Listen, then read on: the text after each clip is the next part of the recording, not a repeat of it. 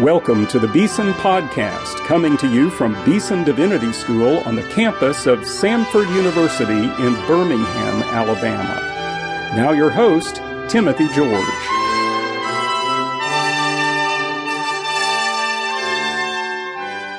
Welcome to today's Beeson Podcast. Well, today we get to hear a lecture by Dr. Darrell Bock. Darrell Bock has taught for many years at Dallas Theological Seminary He's the author of more than 30 books, many commentaries, including really classic commentaries on Luke and Acts. He's one of the very best historians of New Testament and early church Christian origins that I know. He's a wonderful speaker, a great communicator of the gospel, very concerned about communicating the gospel in the wider dimensions of culture as well. The lecture we're going to hear is actually from Beeson Divinity School.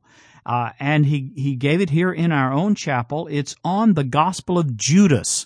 A few years ago, this document was unearthed a lot of publicity it received about the Gospel of Judas. Many claims were made about it, uh, which seemed to contradict or pull against the historic claims of the New Testament.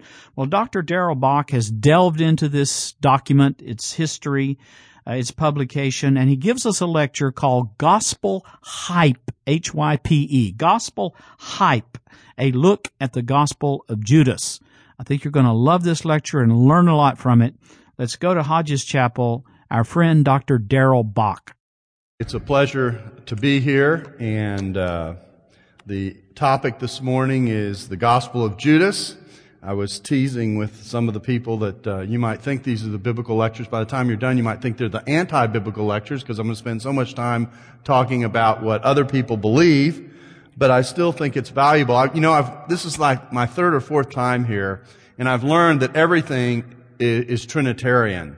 And I was trying to figure out how I could do the lectures in a way that would connect to a Trinitarian theme.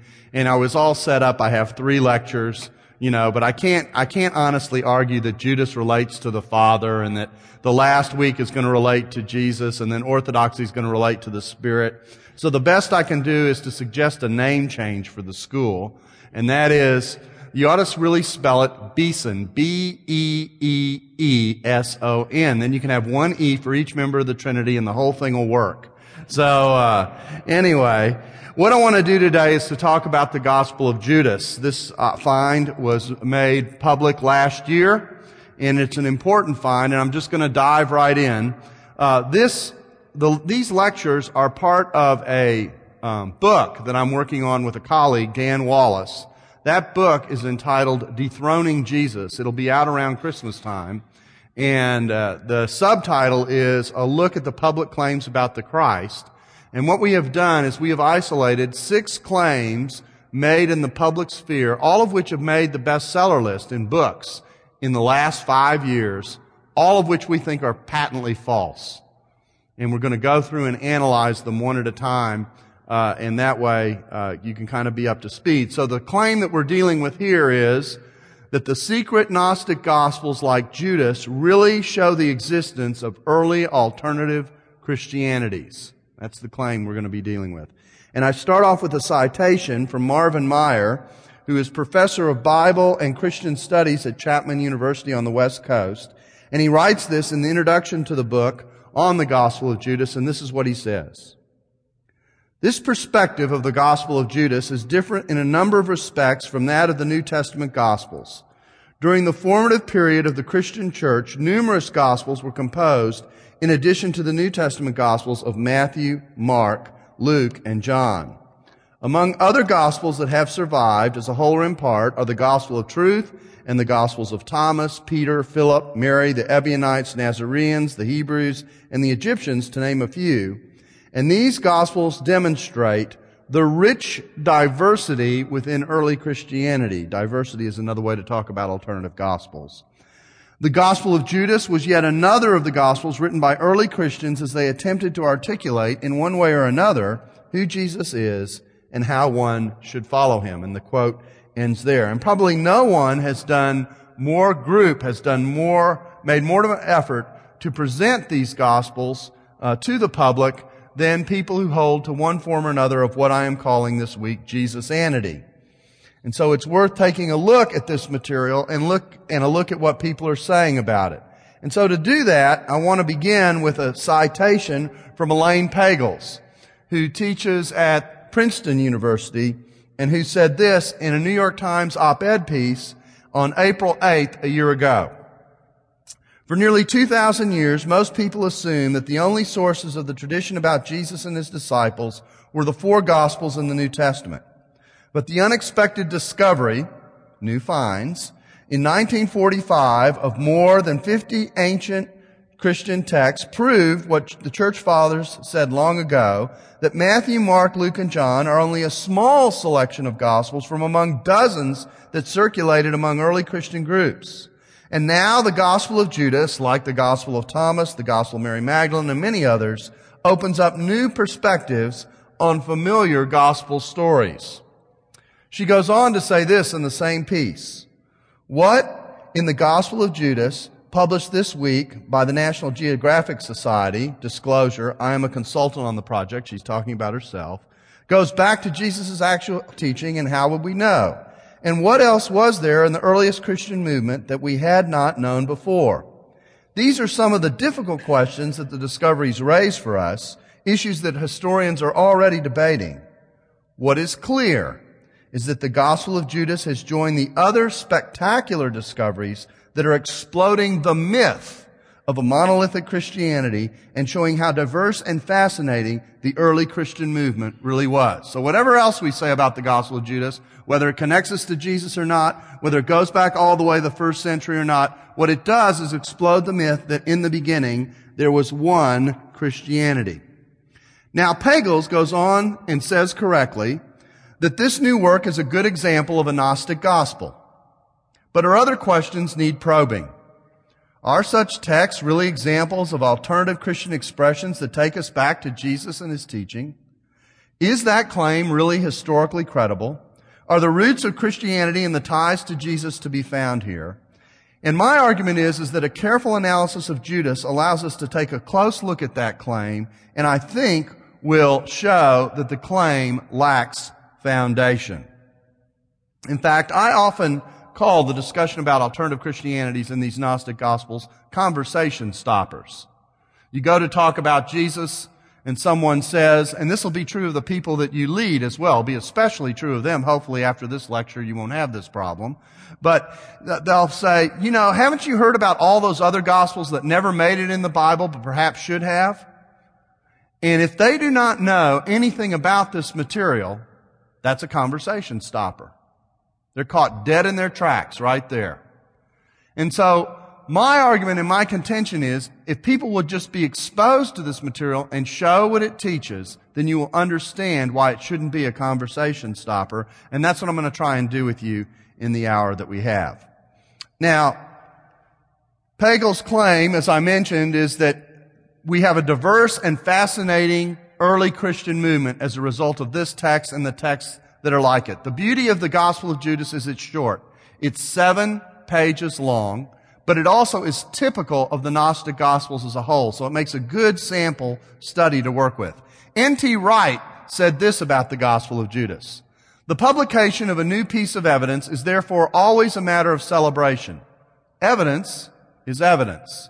What we make of it is another matter, and as we shall see. But the fact of a document emerging from the mists of history carries the same frisson He's British, so allow him a little freedom in his vocabulary. As a mysterious stranger arriving at our doorstep with an unexpected important looking letter, we are instinctively and rightly eager to know what the new evidence is, where it came from, and how to interpret it. And so that's what we hope to do today, is to take you through this idea. But first I have to deal with the idea of monolithic Christianity. Another key point is what monolithic Christianity is. Is this to be taken as a synonym for the idea that Christianity had certain central teachings that go back to Jesus and his followers? Is there a core to this earliest form of the faith?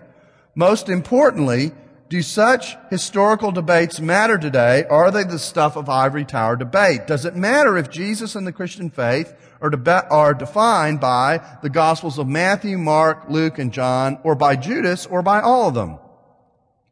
In one sense, the description of monolithic Christianity for the New Testament period risks being an oversimplification.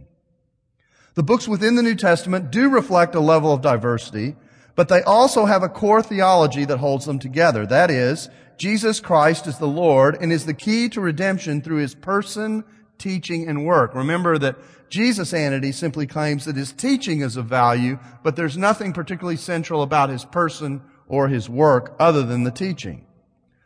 The real question is whether the diversity of early belief had a point where one crossed a line where what was present was not seen as being in the faith, but outside of it because of the level of distinctiveness in its views. In other words, if you look at the New Testament, we see some variation in emphasis, but we also see a core that is there.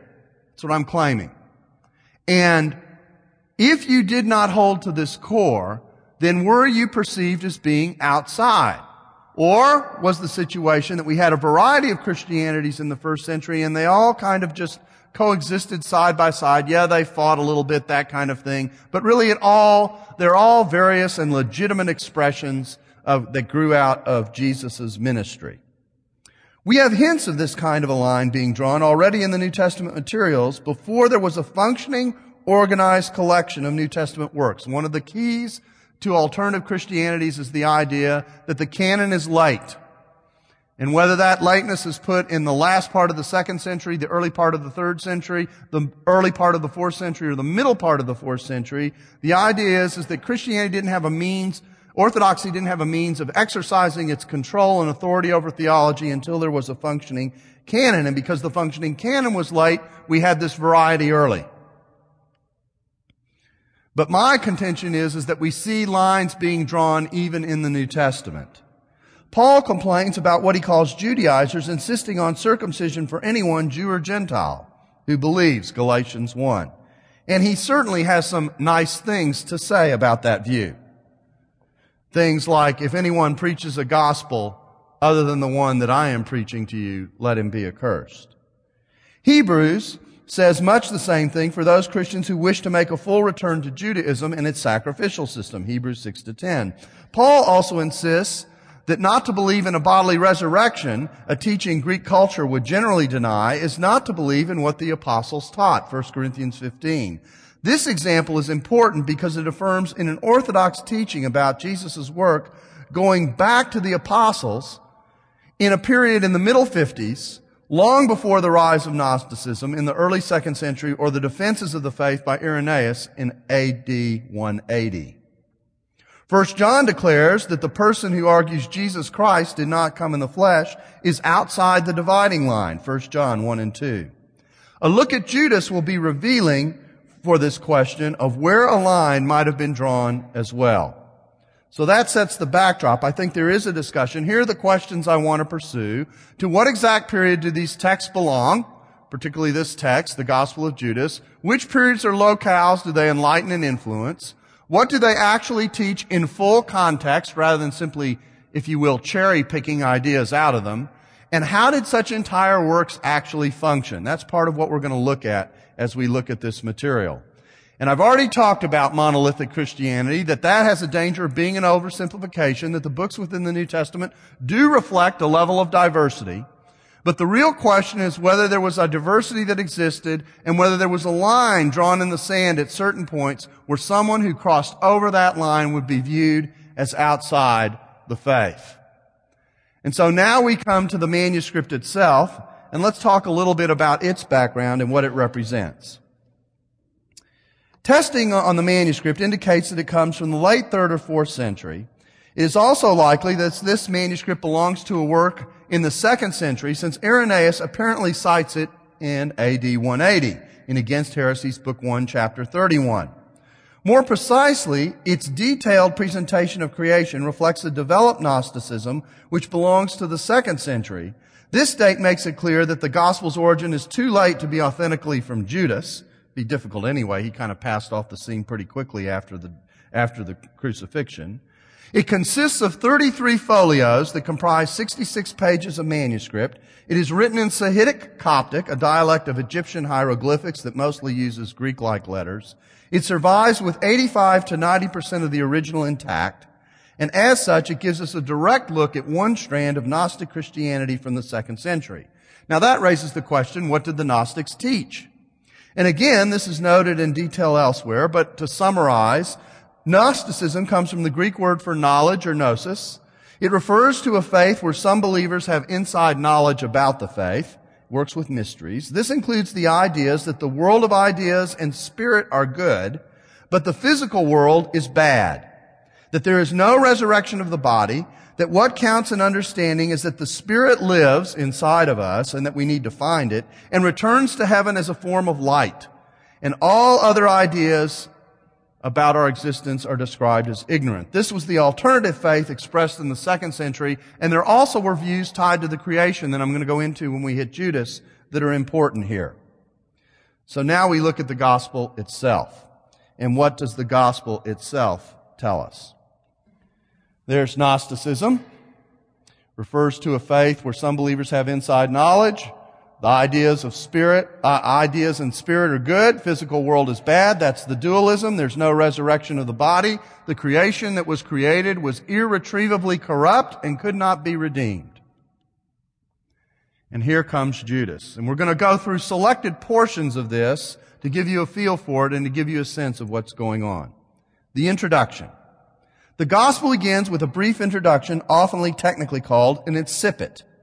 It declares this work is a revelatory word or the account of the declaration Jesus spoke in conversation with Judas three days before the Passover. The events in this gospel take place in a 48 hour period.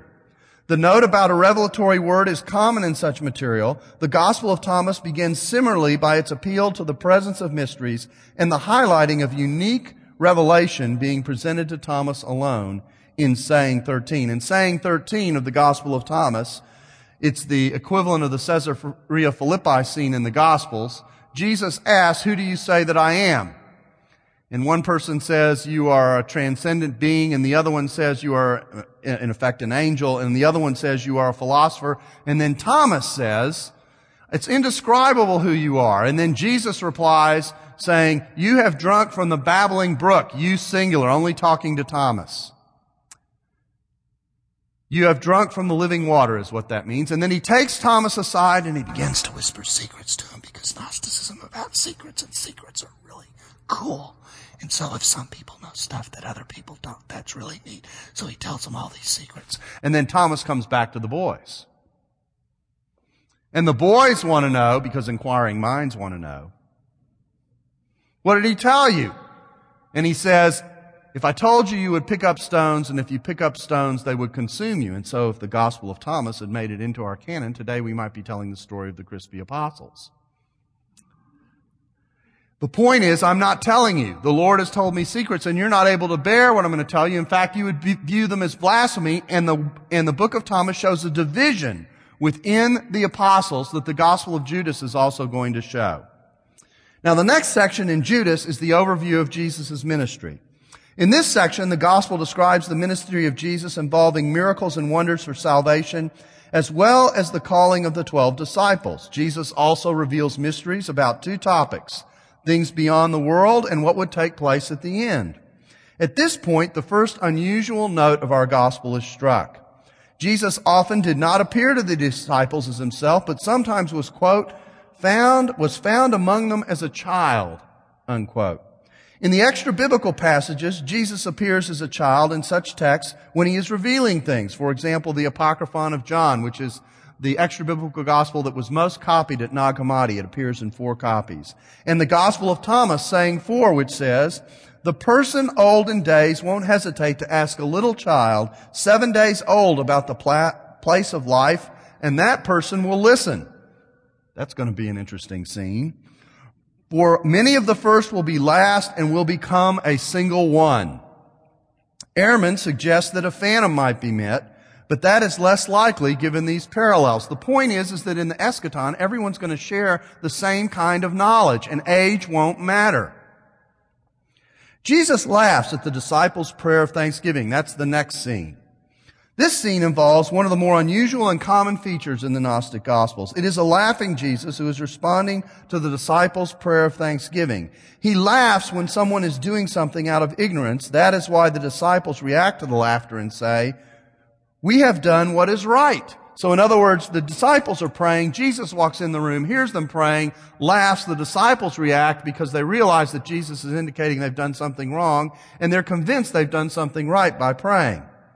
This laughter indicates that they think Jesus is, uh, this laughter rather indicates that they think that Jesus has done, uh, has criticized them unfairly. Now the most famous of these scenes of laughter comes in the apocalypse of Peter, 82:17 to 83:15. I gave you the verses so you can check me out later.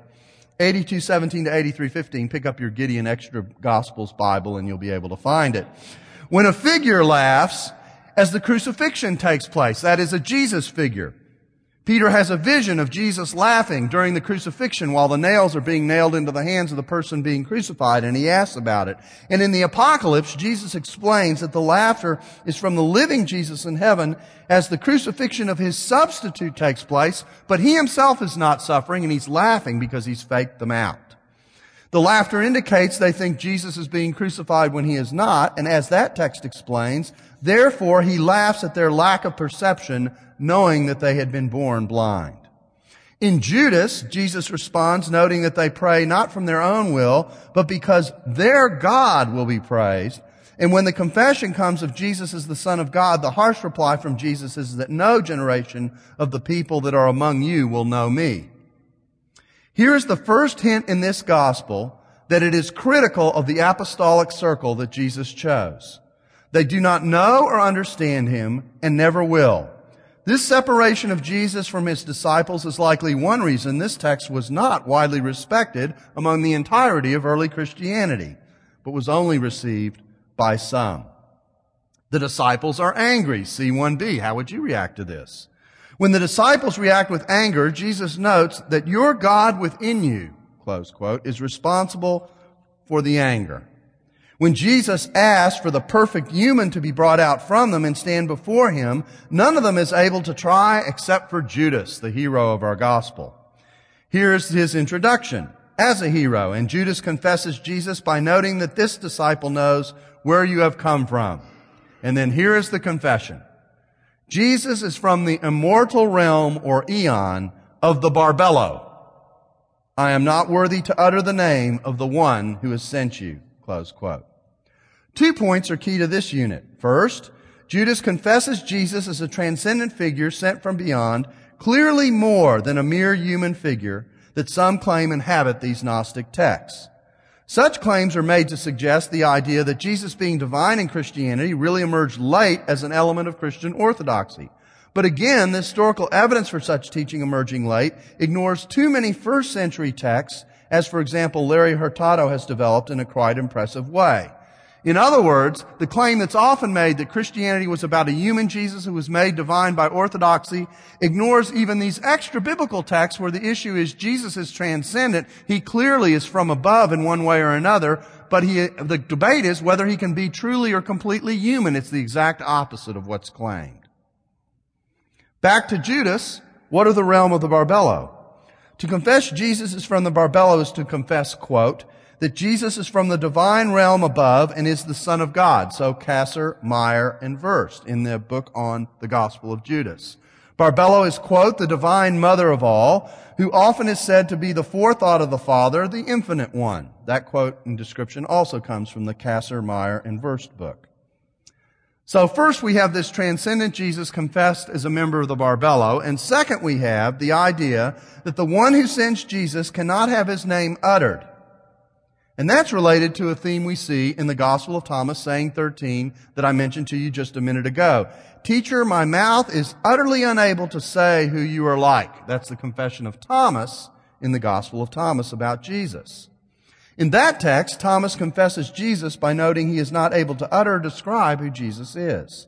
This description is a way of speaking of the transcendent quality of the one not being described. No words can describe him. So in contrast to the rest of the disciples, Judas in his gospel has a superior understanding of who Jesus is. Apparently, Judas possessed the divine spark and understanding the other's lack. Now, next in Judas, Jesus moves to speak to Judas alone, but I'm going to skip that section along with some appearances that he makes to the disciples, and I'm going to pick up the scene where we are dealing with a vision that the disciples have that's very important to the overall picture of this gospel. Next, the disciples report a vision. This is section scene 2b report a vision they have of a great house which looks to be a reference to the temple because of the altar that also is described as a part of it. At the altar, the 12 priests present offerings for others, but this is an offering that is flawed because it includes sacrifices of one's own children or wives, while others are seen sleeping with men, slaughtering, committing deeds of lawlessness, as, well as other unspecified sins. The priests invoke Jesus' name. Their deeds are described as deficient. The note to this passage indicates that it is the result of the fall of Sophia that these events take place. With this, the report about the vision ends. We're going to talk more about the fall of Sophia in a minute because in Gnostic texts, what often happens at the story of creation is, is that the underling God who creates is the divine feminine and she botches the job. Jesus interprets the vision, scene 2c. Jesus' interpretation shows that the vision is an allegory for the misdirected false teaching and worship of the twelve. The twelve are described as those who have, quote, planted trees without fruit in my name in a shameful manner, close quote. He also notes that those receiving the offer, offers at the altar are the twelve who, asked, who have asked about the vision. The cattle brought as offerings are the people they serve so poorly who are sacrificed by their deeds because the twelve have led them astray. In fact, a series of leaders will follow them and will stand at the same altar, continuing their error, claiming to be like angels, performing the sinful deeds previously described. They are ministers of error. That's the twelve we're talking about.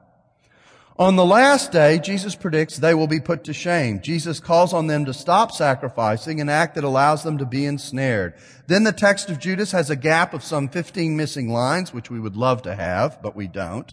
And the rest of the scene's interpretation is broken up with 17 lines missing and missing words here and there so that the rest of the scene is not clear.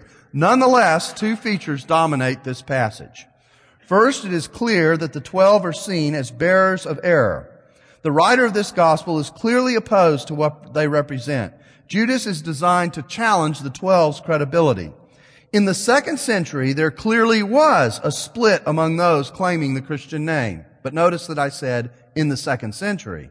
Thomas 13 also argues for such a challenge to the authority of the group as the twelve, and the group behind Judas wanted nothing to do with anything represented by the twelve. This is significant because this text from Judas indicates that except for Judas, there was no great split among the twelve, who otherwise are seen as a social unit holding similar enough beliefs to be seen as a theological unity functioning as a unified community. Now that's interesting. We aren't looking at many fragments. We're looking at what Judas represents and the twelve. This belies the claim by some that Christianity was split into several distinct segments in the earliest period. This is a key point to make because this text is not from an early source that is tied to orthodoxy. It is testimony from the outside, or to put it in other terms that I'm going to talk about later, it is testimony from the losers. Secondly, this unit begins to testify about the role of the stars, seen as angels that bring things to conclusion. In Judas, each person has an origin and destiny to which they are related. A successful life led to return to this star of light where their spirit would reside eternally. And now we're moving in the direction of the cosmology, which actually the, the bulk of Judas is about. The bulk of the gospel of Judas is not about Judas's relationship to Jesus. The bulk of the gospel of Judas is about creation and understanding who we are in light of that creation. Now I'm going to skip, well, no, I can't skip this. This is Judas's vision. Judas asks about the generation seen to D. As is often the case in these Gnostic Gospels about mysteries, the key topics include creation and the future. Judas asks what is in store for the current generation, and Jesus responds, the souls of every human generation will die. When these people, however, have completed the time of the kingdom and the Spirit leaves them, their bodies will die, but their souls will be alive, and they will be taken up. The text follows Gnostic teaching. That basic teaching is although the body completely perishes, the Spirit will live. This alternative resurrection view we talked about yesterday. Judas asks about the other generations. The way of death and judgment is the way of those who sow no fruit.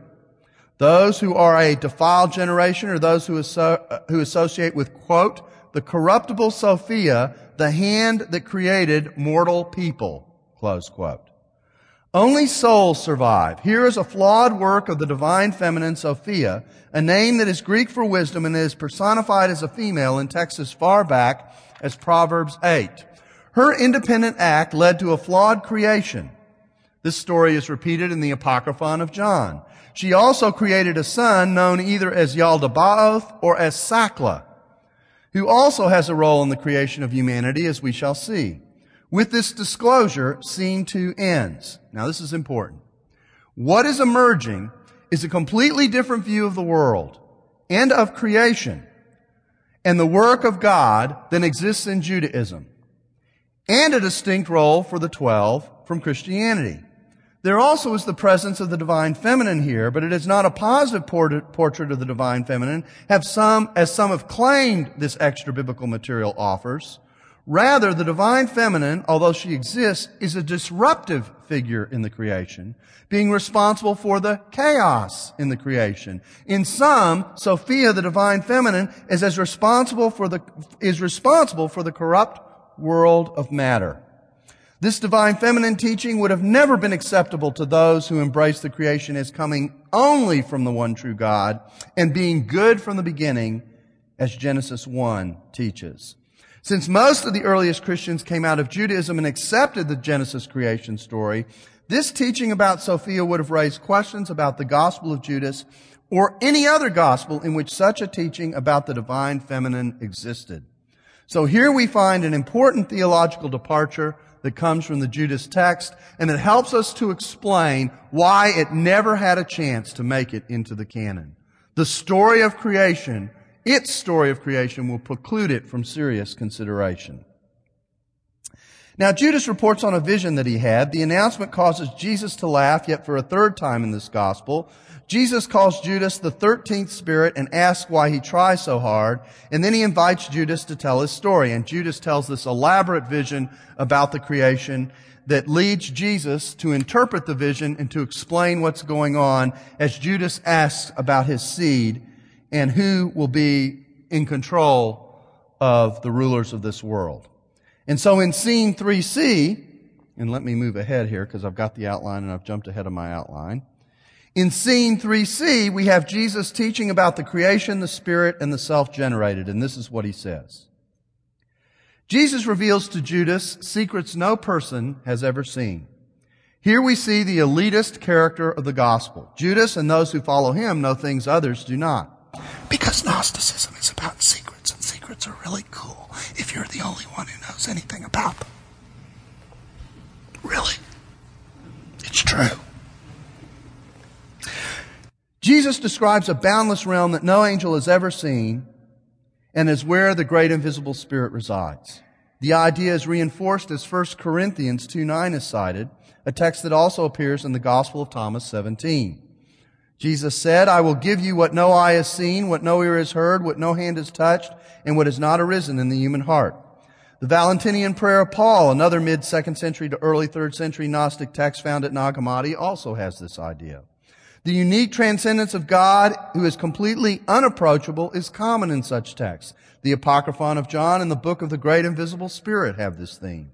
The church father Irenaeus described this belief in his Against Heresies 129, 1 to 4, when he presented the view of what he called the Barbelo Gnostics. So we've known about this for a long time. The Spirit now creates an angel to be his attendant. That angel is called the self-generated or the autogenes, also known as a cloud of light. This is the first of several luminaries God creates, underling figures who also, who also created as the self-generated now creates, four angels who will attend him along with myriads of other angelic figures. In the Apocryphon of John, these four luminaries have names. Harmozel, Orioel, Daviathai, and Eleleth. Aren't you glad those didn't make it into the canon? Other texts like the Book of the Great Invisible Spirit also note such figures. They are also called an eon of light. These extra biblical Gnostic texts are dominated by the creation story of these luminaries, as we shall see. There is nothing like this in Christian canonical texts. Adamas and the luminaries. Scene 3D. And now the story gets serious as we move closer to the creation of Adam. Adamas was the first cloud that no angel had ever seen. This is a reference to Adam, or at least to his prototype. However, here Adam is the exalted figure of the divine realm who will be the model for the creation of humanity on earth because there's always a model or an idea in heaven and then the copy of it on earth. Also, Seth is created here. He is the father of an exalted set of descendants called the incorruptible generation of Seth. This is why scholars regard Judas as rooted in a group known as the Sethian Gnostics. As is common in Gnostic and Neoplatonic texts, there is a perfect model extant in heaven before anything is made on earth. 72 luminaries appear for this generation, followed by the creation of 360 more. This means that there are five luminaries for each of the 72.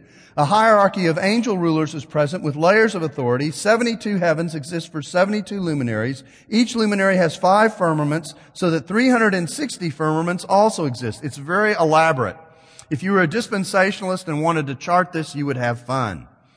The creation is in symmetrical balance. Each number is significant. 12 points to the number of the zodiac because of the association with the stars or with the months of the year. 72 is the traditional number of the nations. 365 is tied to the number of days in a solar year. So this theme is also familiar in other texts. It appears in Eugnostos the Blessed, for example. There is a dualism to this creation and to the chaos and perdition that it creates. Beyond the heavenly realm, there is the earthly copy. The next section of Judas is about this other realm. The fact that there are two realms above and below with differing quality is called dualism. And this is a basic characteristic of Gnosticism. This new realm is called the cosmos, including an area called perdition. The key ruler of this realm is called El, one of the names of the Hebrew God. Twelve rulers share the rule of this realm with him, mirroring the realm above. So the God of Israel is not the unique God, the only God, the top God. He's one of a conglomeration of gods. The superior angels called rulers include Nebro, also called Yaldabaoth, and Sakla, who create the twelve ruling angels. Sakla is spelled both Sakla and Saklas in this gospel. That's going to be important when we get to the creation of Adam. When Nebro was created, his face, face flashed with light and his appearance was defiled by blood. This is a hint that this realm is less than perfect. The name Sakla means fool, while Yaldabaoth probably means child of chaos. His creation is also described in the Apocryphon of John. We shall hear about these rulers later, but their names tell us much about how this creation is seen from the beginning. A view of creation far different from the good creation of, Genesis 1 and 2. For in this version, the God of Israel, El, is not the one true sovereign as he is in the Hebrew scripture, but is a third-rate deity coming after the unknown God, autogenes, the four eons, and the, between the, uh, the other 12 eons. If I may use a football metaphor, El is a fourth division God. Rulers of the underworld. A broken line begins this section, which is 3F, with names five rulers. They are Seth, who is called the Christ, Harmathoth, Gilalah, Yobel, and Adonias. They are said to rule the underworld as well as the original chaos. Now we come to scene 3G and the creation of humanity. Saklas proposes to create a human being, quote, after the likeness and after the image, close quote. Reference to the image would be an allusion to the image of deity, although it is not likely the image of the highest God that is meant, but of some lesser God. So Adam and Eve are created, with Eve having the ultimate name of Zoe, the Greek word for life, which is also her name in the Greek translation of the Old Testament, Genesis 3:20 Septuagint. Sakla tells Adam that he will live long and have children. So Sakla, not God, creates Adam in this text. It is this kind of difference with its diverse understanding of the creation of humanity from Genesis that meant this text was never recognized by the mainstream of Christianity, for Christianity emerged from Judaism and shared Judaism's view that the creation came from God, not lesser beings. Any text with a teaching like that in Judas, such as the Apocryphon of John, would have been suspect from the beginning by most Christians because of its distinct teaching about creation. The Apocryphon of John is an important text in this regard, for more copies of it were found at Nag Hammadi than any other text. This tells us it was a popular text in the Nag Hammadi collection. What is more is that when the church father Irenaeus describes the views that Christians he represented rejected, he summarizes the Apocryphon of John as a text that represents the other side. In other words, when they dug up the Nag Hammadi texts and they began to read them, and they thought these were new texts and they were understanding new things from the losers. And then they read Irenaeus to see what he was describing when he described the Gnostics. All of a sudden they recognized that what Irenaeus was describing was the Apocryphon of John. And so this isn't new material that gives us new information. It simply is material that's giving us that information directly as opposed to indirectly through Irenaeus. That's important. The next scene, scene 3H, has Judas ask about how long humans will live. Jesus does not answer the question, but asks why the question is raised. So Judas asks if the human spirit dies. Jesus replies that the angel Michael gave humans a spirit, quote, as a loan so that they may offer service, close quote. This means that the spirit inhabits a body only for a time, and then the body will die. This reality stands in contrast to the great generation, the reference to the saved generation tied to Seth. To them, the angel Gabriel granted spirits with no ruler over it. They receive a spirit and a soul that lives. And then the unit ends here with a break in the text. Next, Jesus goes on to describe the destruction of the wicked and the error of the stars. But I'm not going to go through that section. It simply adds to the cosmology. Now we come to scene 3J. And scene 3J is about Jesus speaking about genuine faith and Judas. Judas asks what those who are baptized in Jesus' name will do. Twelve lines are missing from Jesus' reply. However, Jesus says this about Judas. And this is the quotation that went around in the national press. But you will exceed all of them, for you will sacrifice the man that clothes me. Now, I hope you got the second part of that citation. You will sacrifice the man that clothes me. Jesus is not going to die but the body that he occupies will die. This response is very reflective of Gnostic teaching. Jesus from above inhabits a body that belongs to another. There is no incarnation of Jesus. There is no spirit from above on loan to an earth. There is a spirit above on loan to an earthly body. The crucifixion does not involve Jesus' suffering, but someone else dies on the cross. This is yet another reason why this material and material like it was never seen as genuinely Christian by the most ancient Christians with whom we are familiar. Jesus then praises Judas as a raised horn and a bright star. Jesus goes on to describe the exaltation of Adam's great generation, which is from eternity. In encouragement, Jesus tells Judas to lift up his eyes, for Judas can see the star that leads him. Judas then enters a luminous cloud that appears. A voice speaks and then five lines are missing, so it's not clear what is said. What a shame. It is clear from the sheer number of elements to this scene that it is the heart of this gospel, a narrative that is really a cosmology and revelation about the origin and fate of creation and humanity, a kind of Gnostic genesis with all its peculiarities. It is these differences on the creation that explain why this text was never seriously seen as authentically Christian. Those texts that are conceptually parallel to it in spots, such as the Apocryphon of John and even the Gospel of Thomas, with its split among the apostles, also were never seriously regarded as reflective of Orthodox Christianity, despite some claims and hype by recent scholars that these texts uh, evidence an alternative Christianity. Judas is evidence for such alternatives in the second century. However, its teaching also is so distinct from first century Christianity that it is clear it never was regarded as genuinely apostolic or orthodox expression of the new faith. The gospel then closes with Judas handing Jesus over and Jesus is arrested. And when Jesus is arrested, the gospel in effect ends. So let's assess the gospel of Judas with a title that I call Judas Iscariot Superstar. In the volume that the National Geographic released with the, public, with the publication of the gospel, Bart Ehrman wrote the key essay describing Judas's theology and significance. In it, we get the perspective of a revisionist take on this gospel. He claims that the history of early Christianity needs to be rewritten as a result of this new text. Ehrman's title for his essay suggests this. It is, quote, Christianity turned on its head, the alternative vision of the Gospel of Judas. Ehrman has followed up this essay with his own recent book. Several features of Ehrman's essay title are on the mark historically. The Gospel does represent a distinct view of the gospel, and a claim about what Jesus taught. Ehrman even lists five key themes the gospel has that differ from the more well-known gospels of Matthew, Mark, Luke, and John. And these are helpful because they do teach the themes and list the themes of the gospel of Thomas. Here they are. One, the creator of this world is not the one true God. Two, the world is an evil place to be escaped. Three, Christ is not the Son of the Creator.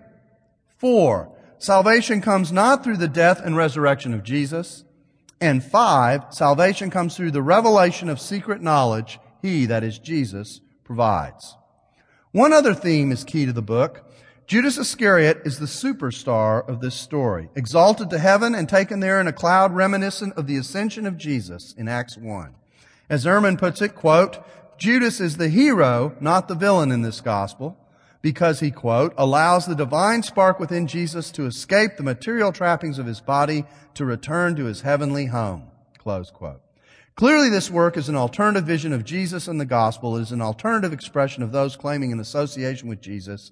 Ehrman explains the alternative to Christianity this way, quote, there was, in fact, a thriving opposition to this understanding, an opposition embodied, for example, in the recent gem of a discovery, the Gospel of Judas. Here is a book that turns the theology of traditional Christianity on its head and reverses everything we ever thought about the nature of Christianity. Close quote. He restates the point later in his own book this way. Quote, the Gospel of Judas, as much as any writing from antiquity, shows that there were other points of view passionately and reverently espoused by people who called themselves Christians. These alternative views show us there were enormous struggles in early Christianity over the proper forms of belief and practice. Close quote. Ehrman has a sociological explanation for how all of this took place. Quote, only one side won these struggles. The victorious side then rewrote the history of the engagement. Close quote. So in Ehrman's view, history is written by the winners and proto-orthodoxy, that's what he calls the earliest period of orthodoxy, won out at a later time among many equal competitors.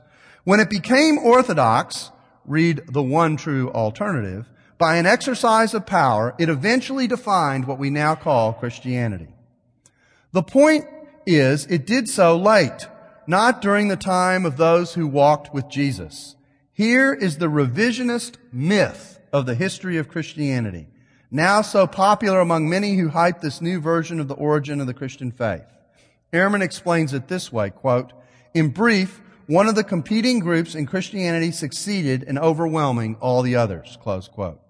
What later became orthodoxy won more converts, decided the church's structure, the creeds, the books of the canon, and upon winning, rewrote the history of the engagement. Here is Jesus-anity's take on early Christianity. It may well be that the pot is calling the kettle black here, since there is no textual or historical evidence that what Judas represents was, quote, a thriving alternative, close quote, in the first century. What Judas does give evidence of is some variety in the second century, but that is not when the teachings of Orthodox Christianity were born, but a century later. For this earlier Orthodox version of the faith, we have ample evidence in numerous first century texts that reflect what Christianity taught and was in the first century. In fact, our survey of Judas shows how different a gospel this is from the earlier texts. And there is truth in the claim that an alternative Christianity is presented here. Everyone studying the gospel agrees with that observation. But Ehrman leaves out two crucially important keys to history associated with the debate tied to this gospel. And now I'm summing up and these two points are the ways to deal with things like the Gospel of Judas. First, this text witnesses to the debate and presence of an alternative in the second century and not the first. This means that the gospel presented here does not have roots going back to the earliest period. Nothing in it gives evidence of such roots. To accept that this alternative existed in the earliest period, one must project the theology of this text back more than a century and reject the testimony of the sources that are a century earlier. Even if the four gospels do not go back to the apostles, it cannot be denied as a fact of history that these gospels are our earliest witnesses to what Christians in the first century believed. Second, and this is most important, an observation Ehrman himself makes about the earliest Christianity undercuts any claim that the alternative expressed here has an equal claim to Christian roots. Let's listen to Ehrman again. Quote, when Christianity started out with the historical Jesus himself, it already had a set of sacred written authorities. Jesus was a Jew living or ministering predominantly in Galilee and Judea. He accepted the authority of the Jewish scriptures, especially the first five books of what Christians call the Old Testament, Genesis, Exodus, Leviticus, Numbers, and Deuteronomy, sometimes called the Law of Moses. Close quote. This observation is certainly correct, but it carries huge implications for Judas that Ehrman simply ignores.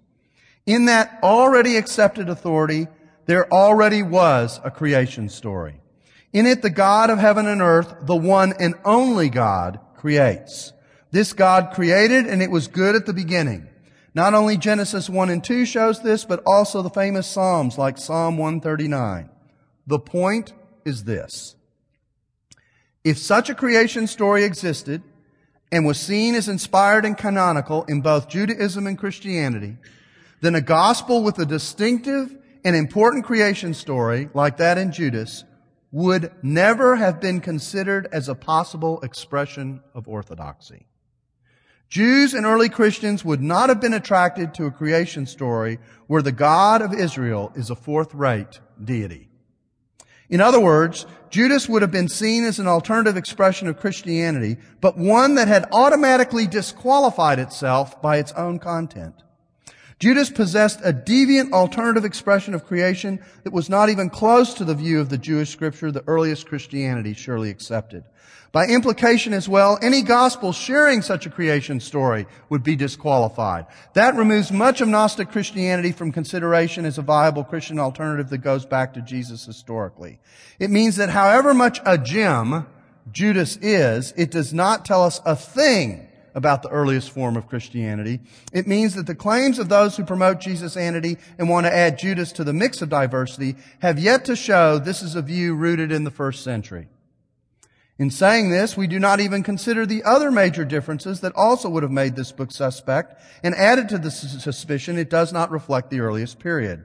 Nor do we consider the evidence assembled elsewhere that the existence of proto-orthodoxy and orthodoxy reaches back into sources of our first two centuries of Christian history, which in terms of content has the best claim to being the best rooted expression of the faith. That's what I'm going to do in the last lecture tomorrow. This one factor of how Judas portrays God in creation would be enough to place this work and others like it instantly in the non-canonical or non-scriptural category by standards even supporters of this new gospel recognize but fail to apply consistently, consistently to their analysis of its historical role. And now I sum up. In conclusion, the gospel of Judas teaches a great divorce between God and the creation that neither Judaism nor Christianity embraced. In, Ju- in Christianity, as in Judaism, the creature is responsible to a creator who directly created. The kind of divorce the creator God of Israel and the creation that appears in Judas was never acceptable in Christianity or Judaism. So, the claim that Judas presents an alternative to traditional Christianity is a half-truth. But the half-truth in that half truth, the key half has been left out. N.T. Wright makes this comparison in discussing the Gospel of Judas. And here we go. The Gospel of Judas is like finding a document about Napoleon discussing the tactics with his officers, only to find the mention of nuclear submarines and B-52 bombers, something that did not exist when he was alive. What our reading through of Judas indicates and what an understanding of the Jewish roots of Christianity reaching back to Judas shows is that this gospel is late, alternative, and aberrant. The Gnostic Gospels were not only non-Christian texts when seen in this light, they were anti-Jewish texts as well. As Wright says it, what we are witnessing is a fictional character called Jesus talking to a fictional character called Judas about things the real Jesus and the real Judas would not have understood, or if they had, would have regarded as irrelevant to the kingdom of God, which was the theme and purpose of their common life and mission. In fact, Wright argues that what is afoot is what he calls a new myth of Christian origins. It errs in three ways, according to Wright. It argues, one, that Jesus is not at all as the canonical Gospels, our earliest historical sources portray him. Second, that there were a great variety of early Christianities and early Christian circles that only the fourth century resolved into a single Orthodox Christianity. And third, that the rejected teaching had nothing to do with the kingdom of the one creator God of Israel, but seeking true meaning inside oneself, an idea more in tune with liberal American academics of the 1960s and onwards than the first century. He closes his assessment with the remark, anything will do, it seems, as long as it is not classic Judaism or Christianity. Close quote. The recent hype that these works are evidence of a very early legitimate alternative to Orthodox Christianity is historically false. A misleading and anachronistic attempt to write a revisionist history, ironic in light of these scholars' claims that revisionism is what Orthodox or Proto-Orthodox Christianity did centuries ago. It is an attempt to buttress Jesus-anity, but in a way that lacks historical grounding to deconstruct the words of Professor Pagels in her, New in her New York Times editorial on gospel truth. The gospel truth is that Judas is not the gospel truth. The gospel of Judas's unusual character and distinctive theology, particularly its story of creation, shows why works like it were never seriously considered as being worthy of recognition or inclusion in the New Testament. Whatever Jesus taught and Christianity is, the Gospel of Judas does not help to get us there. And yes, it does make a difference because Judas takes us to a much different place than the four Gospels. What I am saying is this, that when you are confronted with a discussion on the extra biblical Gospels and someone asks you whether you've read that stuff and whether you've heard about the other Gospels that deal with Jesus, the points that you should make are these texts are late. They are filled with with the story of creation that is completely diverse than anything Jews and Christians ever believed. And therefore they do not go back to the first century and they do not prove an alternative Christianity existed in the first century. And so when the question comes up, what about those other gospels? Those other gospels about Jesus that never had the chance to make it into the Bible. It won't be a conversation stopper. It will be the start of a conversation hopefully the start of a conversation about the very real Jesus.